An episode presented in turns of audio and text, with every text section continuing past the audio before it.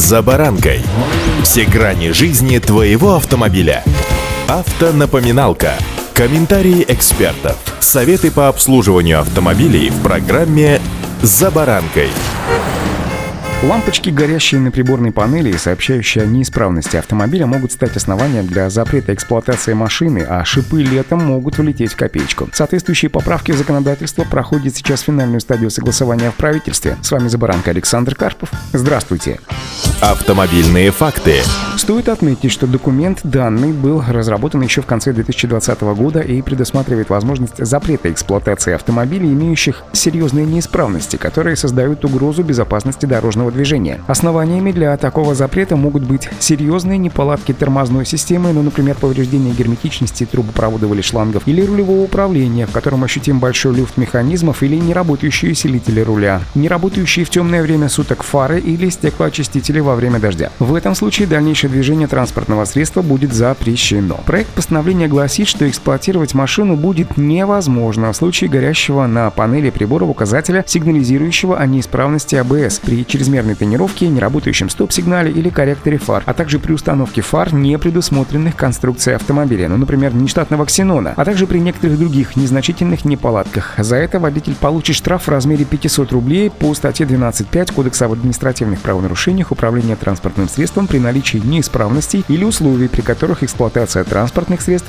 запрещена. Правда, для устранения неполадок владельцу предусмотрено 72 часа, в которые необходимо все исправить и пройти внеочередной техосмотр. В противном случае, при повторной проверке сотрудник полиции будет вправе аннулировать регистрацию транспортного средства. Вернусь к шинам, о которых заикнулся в начале. Так вот, с декабря по февраль включительно запрещено эксплуатировать легковые автомобили и легкие коммерческие автомобили, обутые в летние шины. Аналогичный запрет в период с июня по август действует в отношении зимних шипованных покрышек. Поскольку эти требования не прописаны в правилах дорожного движения, то сотрудники госавтоинспекции не имеют права штрафовать водителей за их несоблюдение.